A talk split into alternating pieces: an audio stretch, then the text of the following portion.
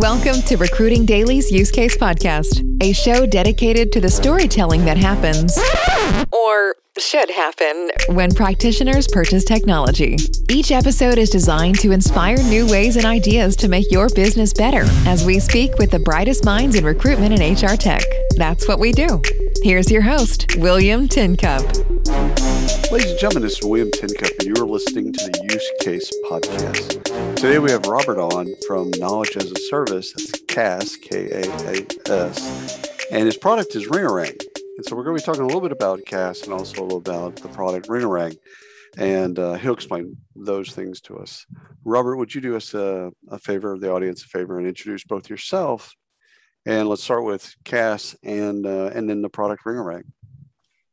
Yeah, thank you. Uh, Knowledge as a Service, or KaaS, as we call it for short, is uh, it's out to transform the way learning sciences are made use of through technology, uh, usually in large scale enterprises.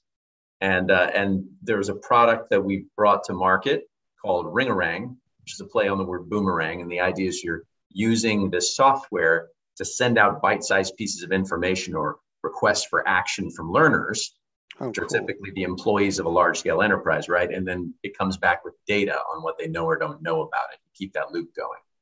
So uh, a couple years ago, we kind of got into micro learning. Uh. Some of the water cooler stuff that was lost, and this is before, way before COVID, of course. But mm-hmm. some of the water cooler stuff that was lost, or some of the institutional knowledge or learning that was lost, and so, and also people's probably attention span and you know, it turns out people are busy and ADHD and all these other things, highly caffeinated, whatever.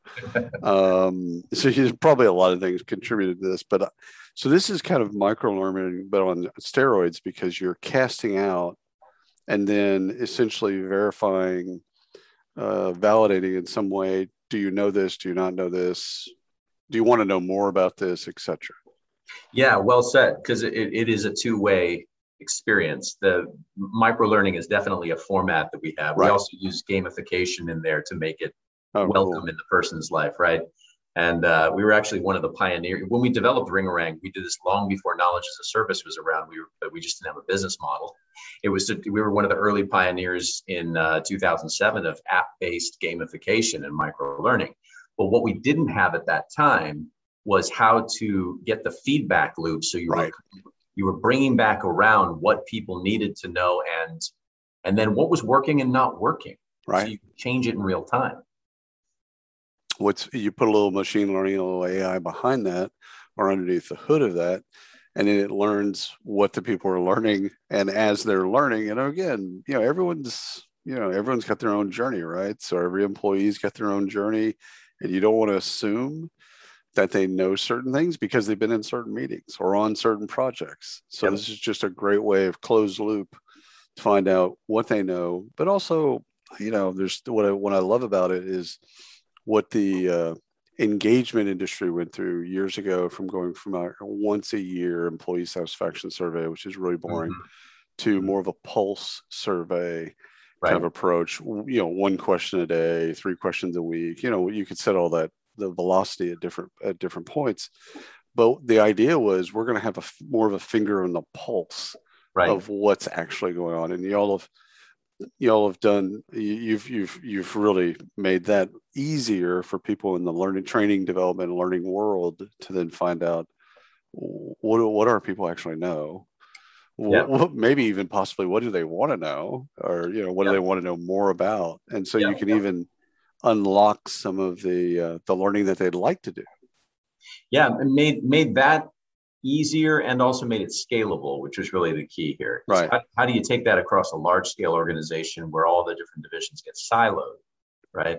So the the our job here that, that we're doing is to pull together the philosophy of each organization that is our customer to understand that that people are people first of all and there are some right. fundamentals among all people in your organization that you can you can access that will have them feel empowered when they get education delivered to them in a way that works uh, and if there's the opposite is unfortunately most often true which is that you, are delivering training right uh, in a way that is not empowering because it doesn't actually align with the way our brains work You know, we're just dumping information on us or spraying it at us like a fire hose. And we're expected to retain some of it because we tested out positive and we got it, someone ticked the box that we finished our training. Absolutely absurd. You know, there's no no no one on earth has ever learned anything that way. Um, but it's it's where we it's the norm that we're now breaking. Yeah. Well, and it, what's what's interesting is is uh, again older models, kind of yeah. the, the, things that we grew up with, uh, classroom environment, teacher at the at the front of the room, kind of the yeah. bully pulpit, etc. And that works for some folks. Um, well, think about this, William. It works in a classroom basically because you come back point. to the classroom every day. Right, right. But you can't do that in a corporate setting. No. And if if you do, you're you're not doing your job because turns out you you have this other thing that you have to actually the company's paying you to do. Um, and you know that doesn't take into account like learning differences and learning styles and all this other stuff that's really interesting. Um, what do you see? What do you see with your clients in terms of linkages with, you know, all the things that we know, or or maybe even some of the things that we're starting to learn about the skills gap? Oh well, the the, the problems that there. I mean, well, l- let me start from the end in mind here. That what what each of these companies are trying to do is become experts at reskilling or upskilling in some right. way right? Because right. They, they, that's considered the solution to the problem in, in a way. But uh, if you work backwards from there, what what really is reskilling and upskilling? Is it's it's trying to figure out how to take some group of learners. Usually, it's internal to the organization, not external, and right. help repurpose them, you know, from one area to another. And the the uh, the problem again there is scale. So you if you have uh, a subject matter expert on one particular, let's take a simple one, it's uh, coding, right? Let's say somebody is a coder on iOS, Apple, and you find a skill adjacency for them in Java. So you want to move them to code over there um, so that you can start filling a gap. Well, what you need is a subject matter expert. And what are they going to do? They're going to build a course. And the person's going to go through the same traditional modes that everybody goes through that don't work and so what you have is an inefficiency that you're fighting against, but because it's a norm, you don't really know how to do it differently. The best that unfortunately companies have come up with outside of the technology we've introduced is, well, they might do something like microlearning, for example. Right. Microlearning does make it better. Right. Um, and gamification that might make it more interesting. Okay, that now makes it a little better. You might have some one-on-one tutorials or coaching, and that definitely makes it better. You can never beat that. But what doesn't happen is they haven't figured out how to put it at scale so that you could have reskilling across an organization, short of, let's say, sending them to a, a canned course online. Right. right. So I can see Ringorang as being sold into the organization as you know kind of a DEI product, kind of to to rise uh, rise all boats, uh, engagement product, uh-huh. Um, I can see it, you know, an employee experience, retention, culture, training and development. Like I can see many doors. Uh-huh. Right. right. So where do your where do your customers when you you know when you're talking to them, where do they what line item of the budget are they going to uh, you know I say steal from? That's not not the right word, but how do they appropriate the the money or the funds to then fund ring around Uh, Ringorang, how do they fund it initially? Yeah, I mean it's it's the question, and it's the one that really hits the sweet spot for your podcast, of course, too, which is the use case and who's making it, right? Right. Um, so it's it's interesting. All of those categories you mentioned are all ones where doors and windows get opened up for us. And like, hey, let's start using Ringorang for DEI and B, for example. Right. But but also now think of it from our perspective as a business model. We found where we go is where the money is helping us build our organization and traction. Right. And that usually is in sales enablement. Oh, nice. Sales enablement, think about it. That's where obviously the companies care most about the performance of their people. And what that gets to here, what, what's different about our product is it is really a human performance technology. It's not a learning technology. Right. Now, better, better learning is an outcome that you get from mm-hmm. using Ringorang, but it's not the target. The target is how do you measurably have your people perform in the way that the organization needs them to perform. And of course, sales, that's where they care most about. Could they see it as a, a historically as a performance management? Mm, that's not that's not going to work either. Um, it's a good question, though. You're getting at it, yeah. yeah. Yeah, because um, it, it helps performance, but they're not really you're not really there to manage. The, historically, the way that performance management tools have been used is more of lording over people. This is more this is truly yeah, enabling right. success. per, so well said. It's exactly it's like flipping that 180 degrees. Right. What okay? So historically, I'll, I'll I'll unpack that even a little further if I may. You got on one side of let's say you've got two very distant points in an organization. One of those is performance and the technologies around that are usually like performance enablement performance management and they right. do tend to be like are we ticking all the boxes from an hr perspective and if not we'll put them on a pmp right, know? right right and right it just feels really consequential and awful right? and or and also out in that world it's, it's like punitive yeah it's punitive so it's an ugly cultural right it's just unfortunate and everyone knows it as a norm but then you also have other performance softwares like CRMs, like, like Salesforce.com, that aren't right. necessarily punitive. They're, they are enabling, but they're not learning. What they're, they're performance oriented, which is fine. Uh, but over here, way off in the distance, is this other area, which is what we call learning in an organization. It's training. And the, the, those two worlds have no connection to each other. Zero in any organization I've been into with more than 50 employees.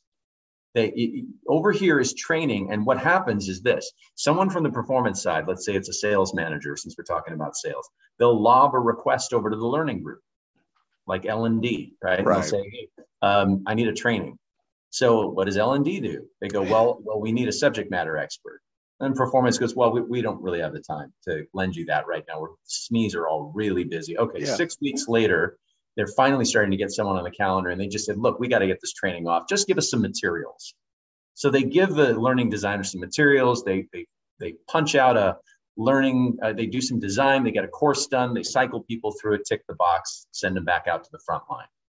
Zero attribution as to whether or not their performance is in any way correlated to what they just learned. Zero. Right.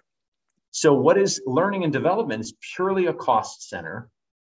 And it's a it's a, it's like a, a, a must have. You got to go through it. But from a C, CFO perspective, they're like, why am I spending on this? That's right. There's no alternative.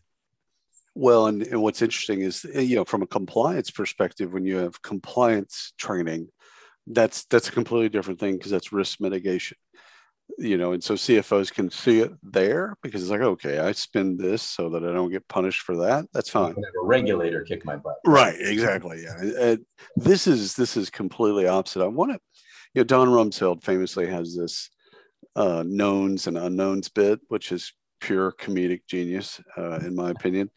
Um, but I don't think he meant it that way, but it, it actually came out that way. Um, I'm fascinated to learn like what shocks practitioners about you know what their people either know and maybe even know deeper than they might have imagined or what they don't know. Yeah and so give me an example of like a practitioner. Let's do a profile. So let's do the sales enablement. So you got a sales leader uh you know the cro and thinks okay all my all my surely all my folks know, all my BDRs know to make, you know, 100 calls a day, you know, or whatever the bid is or tactics, you know, and so they cast it out as, as, as Ringorang. they cast it out as something, uh, something to learn. And they're shocked by maybe that their folks didn't know that. Well, okay. So with every type of training program, there's always something like that. So i will speak generally for just a second, and then we'll sure. go to the sales manager. Generally, there are always surprises. Uh, you, you put out some event, and then you do a survey or a test afterwards, and, and there's always going to be a surprise. Well, gosh, I thought they got that as a yeah. and, and they didn't, right?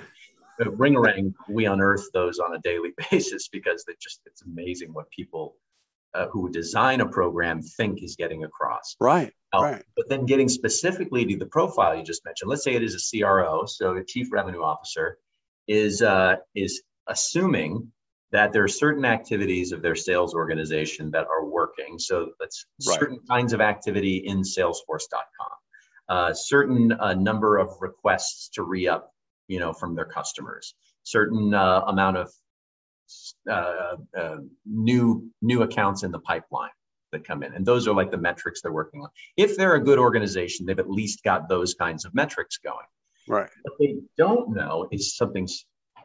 First, on the general side, it's amazing. They don't know that um, they don't know actually what habits have to be taken on by the humans in order to get them those metrics. Right. And this is this is so fundamental when you think about it. But but if I unpack it just a little further, you're going to get why this is so. It, it's it's ridiculous, but it's deadly. Um, it's ridiculous that it exists. That wouldn't you think that if you needed to get somebody across a goal line in a football game, they got to go run across to the the end zone. Well, what habit does that person need to have? Well, they need to have some sort of habit that relates to how they juke and turn and pass and catch and everything in order to be able to get out there. It, you can kind of break it down in your head, even if you didn't know football, right? But but in the sales organization, what does your person need to know how to do, or what do they need to believe, or what do they need to to remember in order to give you those active measures? more more pipeline, more Salesforce activity, you know, more re-ups from customers. They don't break it down. So what we do in our organization, I'm sorry, with our software is that we give that CRO and anybody who else is a stakeholder or a SME in there a 90 minute session. And this is part of the proposition that we offer them in the first place. We say, look, you've got to let your organization know that in 90 minutes, you will be able to shake out clearly one to one correlation between your business goal which let's say is 10% increase of sales of this uh, in a quarter. Let's, I'm just making that up. Right. How do you reverse engineer that through attitude, skill, and knowledge habits? ASK. It's a method we have called the ASK methodology. And in 90 minutes, they got it laid out in the software, drag and drop simple. And from there, every bit of dripped content and interactions and feedback, et cetera, all directly lead to the achievement of those goals. And you measure that it's been done. And it was aptitude or attitude? Attitude. Attitude. We found that that's actually the key too. That gateway is everything, and it almost never shows up in a training. So do you do you think at one point you'll be sitting on enough data to where you can actually screen for ask uh, yeah. uh, for candidates for job candidates so and in any given position right so take that bdr position and they, they either have the aptitude you know i guess skills can be trained upon and, and knowledge can be trained upon but they you know you're going to know especially success because you're drawing you're you're drawing a dot to dot connection between those things and success you're going to know kind of what the dna of a successful bdr and i'm just using bdr as an example but really be any position. You'll you'll know what those things are. Do you think that at one point this becomes a product on the front end of of hiring? Yeah it's really great very on the court kind of question there exactly. Right now we're we're as we're starting, we've been so horizontal. We're now starting right. to go deep in areas like sales enablement, right? And with some of these like Fortune 50 companies. So that's helping us to build out more of the profile of, right. of what's needed, right? And down the road, so you mentioned also data mining or AI and machine learning, right? So the data mining uh, that we're actually starting to put into more active use at the end of this year is so that we can go through a trajectory of what we think is going to be about three years of of really mining for what makes the difference across right. def- different segments of business sizes, uh, business by industry, right, and and by businesses by discipline. Right. Right, because yeah. again, there's going to be a DNA for the, take that sales, you know, situation. There's going to be software sales or technical sales versus pharmaceutical yeah. sales. So, right. if you know the DNA of of Ask, for yep. those folks then you, and again cast it large medium or small enterprise. And again you can even break that up into international and all kinds of other ways. So i, I love that. Who who manages uh, Ringorang for the organization? Again it gets i would assume that this is probably depending on where it's placed but uh, who's making the levers who's who's pulling the levers yeah, boy, it's a great question. This is uh, when we when we first started this, we were we were pretty service heavy, and so we, right. we almost entirely had to manage it for the organization. Right. Now, a couple of years ago, when we formed Knowledge as a Service, it was because we had made the effort to overhaul it and embed all of the methodologies and services into the product itself as software as a service. So now it, it is a drag and drop simple tool set um, that has some different areas that can be managed conceivably by different parts of the organization some on the front lines of performance some over in the l&d right. But but we've made it such that literally any one person could manage the entirety of the effort. So where does it usually it usually gets bought by the uh, the performance whatever the performance group is if there Right. or it's a project that's around change so it's it's going to be sponsored by someone who's director or VP level of sales. They're going to have somebody on in the sales organization that's doing the monitoring, but they invariably are going to turn the software around to their L and D organization and say, "I need the Yeah. uh, I need you to have learning designers involved in building the, content." and they're going to want to be involved. I mean, That's that's, this is this is this is this actually helps them justify the, the Yeah, well, yeah, of course. yeah.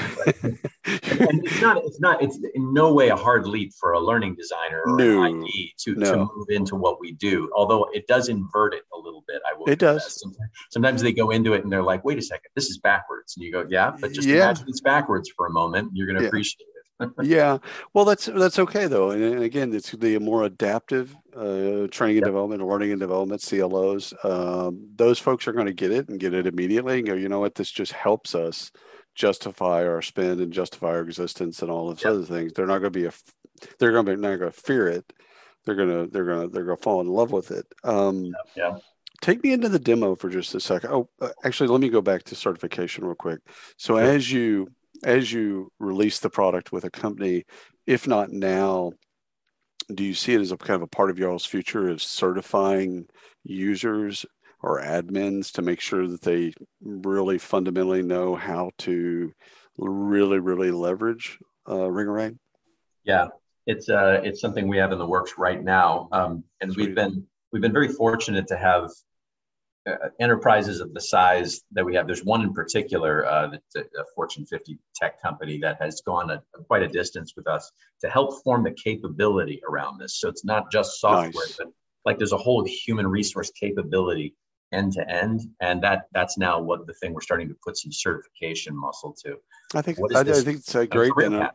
and also you can use ringorang inside of that you know for all of your let's say admins you can Yeah. be be you know be also making sure that they understand as new features and new pro new things happen with the product you're making sure that their skill level and knowledge level is also increasing so that they can then release that on their organization so Exactly. And they, they become sense. ambassadors too, Yeah. which is great because they, you know, as new things come up, they say, you know, we should put it into this mode.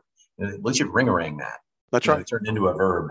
Yeah, well, that's that's that's the, that's the goal, and and again, this is this is. Uh, I think it also makes sense for the talent. You know, uh, you know, I think it makes sense for um, both my kids are, are Gen Z, and you know they grew up with that little X in the corner of everything in their life. So like if it's if That's a funny way to say it. universal X at the corner. yeah, universal X. That's a conversation. That's a, you know whatever. There's an X in the corner of whatever they do, and you know what? If you're not hitting it, they'll X out of it. It's it's funny because we think you you look at the attention span of millennials, and Gen Z, and much much research around how there's you know a shortage you know for about an average of four seconds of, of attention span that was lost. But what most people will misdiagnose is that they just make decisions faster. Yeah, really good that you say that. It's that's so true. I mean, there was Microsoft Canada did this study about five years ago where Yep. they came up with that, you know, we reduced our attention span to lower than that of a goldfish. I was like, how did they measure the goldfish? That's what I Yeah. Uh, but anyway, yeah, I- He I told really them. neat. What's that? I said he told them. Yeah, they're right. give give the give the goldfish an X in the corner, see what he does. Yeah. but uh, the being able to look at it as no, there's it's a decision making rigor that Yep. we we in in our science um, the underpinnings of Ringorang is it, it boils it down to two principles, two human factors, let's call it. One of them is repetition. And we all know this, you know, practice makes permanent. Over time, the brain just needs to have neural connections strengthened by repetition. The second is reward. We're making risk reward decisions at every moment in micro moments of our day, and we don't even know that's what we're doing. Right. And, but uh, I think the next generation is able to do this at such an accelerated rate That's right. uh, in risk reward. And we may we can argue up and down whether or not they're making good risk oh, reward. Oh, yeah. Doesn't matter. not. So you're just making them faster. That's right. It's just a diff. It's a. It's like we're in a new era of this modality.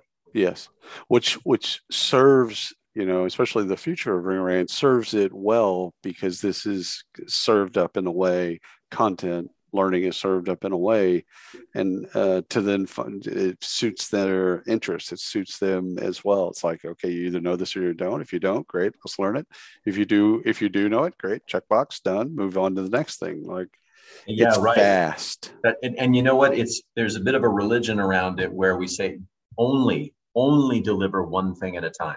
Mm-hmm. do not deliver two ideas in one 100%. interaction and by doing that, we found we actually took this through clinical trials for years with the federal government. We had national labs and universities working on this. And, and we found after five years of this, there was this, this mode of just one thing yeah. that you want a person to think about or do for a minute or less is right. all that you can expect the brain to put their atten- its attention on. Yeah. Is as soon as you expand two ideas, yeah, you, you, you, put it at risk. It's uh, the myth of, of multitasking. Um, it is, right. But what's what's also fascinating about that from a research perspective is that's multivariable analysis, right? So the, whenever you do multivariable analysis, you don't know if was it this or was that's it that? Right. Like what were they answering? You know, but if it's singular, you know. Like multiply now, that by the 74 things you want someone to remember out of a course they just That's right. That's you just see how broken you just it's, know. I mean, what's you just see how broken everything untenable. is. it is. It is. It is. I mean, we're dealing with high school education all the way, all the way throughout.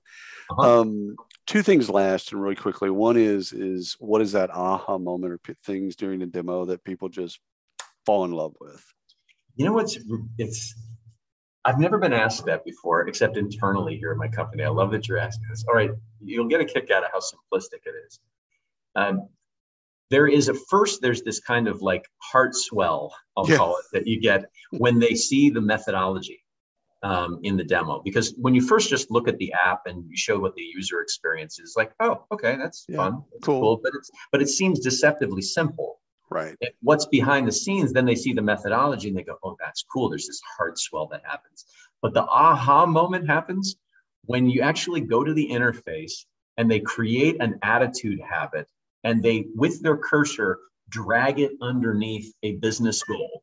So it nests underneath it. Just that literally that move makes them go, this is the alignment we've all been talking about. For... And it's just that they get to see it and they get to do it themselves. Yeah, exactly right. It's it's a fascinating. It's it's 100 percent of the time that that aha moment. It's right there. Favorite customer uh, favorite customer story or most recent? No names, of course. Just yeah, yeah. kind of your favorite thing that you've seen a customer do uh, with with Ring Ring that you're like, wow, that's cool. Okay, well, this couldn't be more recent because this happened on Thursday. uh, favorite one ever just happened, and, and it is with our our this aforementioned Fortune 50 tech company. They have been working with us for now almost going on three years, just before we formed KaaS. Uh, and it was really around their interest that we formed Knowledge as a Service. They they have been working on trying to transform the thinking of it being a learning tool to being a human performance technology for the right. business, right? And that's, you know, it's taken some obstacle course running to get them there. And a lot of, you know, building the case and bringing in a lot of sponsors and helping them see the test and how it works, right? Well, finally on Thursday, there was one more decision maker who really was kind of serving as a little bit of a skeptic off to the side uh, on, on a big decision. This was a decision to take on our software as a fully integrated, fully branded enterprise level software that will be integrated with their systems, et cetera. The decision had to get past this one guy. And this guy at a VP level, everybody else came in, there were our sponsors in the organization, and they kind of made their pitch. They talked about the, the use cases, they talked about the uh, successes we'd had so far, and then where the future was. And right, right in the middle of the conversation, this skeptic sponsor stopped the conversation and he said, wait a second, this meeting was teed up to be something different. And everyone kind of said, well, what do you mean? He said, I was told that we were going to look to see if we wanted to continue with the technology and expand it a little further and buy some more licenses and stuff. And he said instead, he goes, I get what this this is an entire transformation as to how we do learning altogether in the organization wow. of 300,000 employees. And and we all just stopped stunned and say, did he just sell himself on what this is? Yes. can we, can we stop the meeting now? I know exactly. I mean, like I was like, please, everyone, just shut up and let him talk. You know, Get out of the way. It was poetic. I mean, I just, you know, from someone who's an entrepreneur who's wanted Yeah. people to really get the groundbreaking what we're doing. That was that was a pinnacle moment in my Yeah. career. The light, the light bulb actually went off. It went off. yeah, you got to actually see it, which is amazing.